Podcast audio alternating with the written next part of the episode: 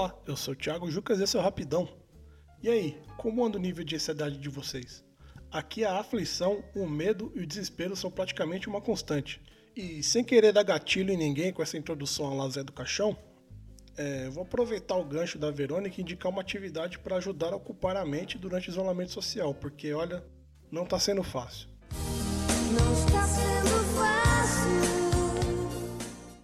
Para quem não ouviu o que ela falou, vai lá no episódio do dia 16 de maio do Rapidão e confere a dica da patroa. E para você que sempre pensou em aprender a tocar um instrumento e sempre reclamou da falta de tempo, tá aí uma grande oportunidade. Quem sabe até uma atividade que você pode fazer junto com seus filhos, talvez de aprenderem juntos, quem sabe. O que não falta é site na internet, aplicativo e canal do YouTube com aulas e tutoriais sobre como tocar qualquer instrumento. Ou seja, uma época muito boa para você colocar no seu currículo que você é autodidata em alguma coisa. Alguns instrumentos são um pouco mais simples de aprender e dão um retorno do aprendizado muito rápido, o que não quer dizer que não vai ter desafio. A regra número um de qualquer instrumento é estude, estude e estude.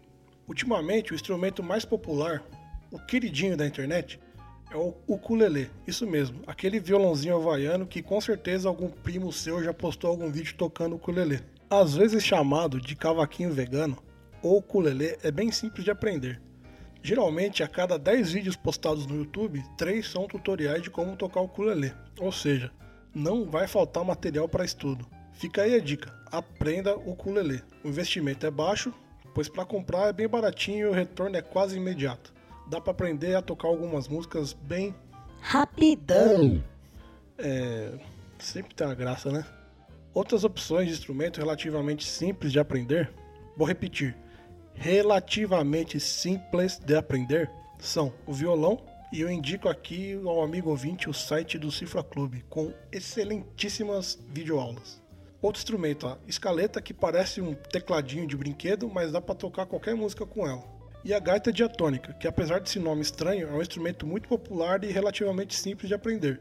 E é isso aí, vai com calma, paciência e bastante estudo que logo logo você vai estar tocando algum instrumento. E quem sabe até fazendo um tutorial ensinando o que você já aprendeu. Essas foram as dicas de hoje. Qualquer dúvida, crítica, sugestão ou tutorial de como tocar sanfona, manda lá um e-mail para rapidãopodcast.gmail.com e beijinhos, beijinhos e até logo.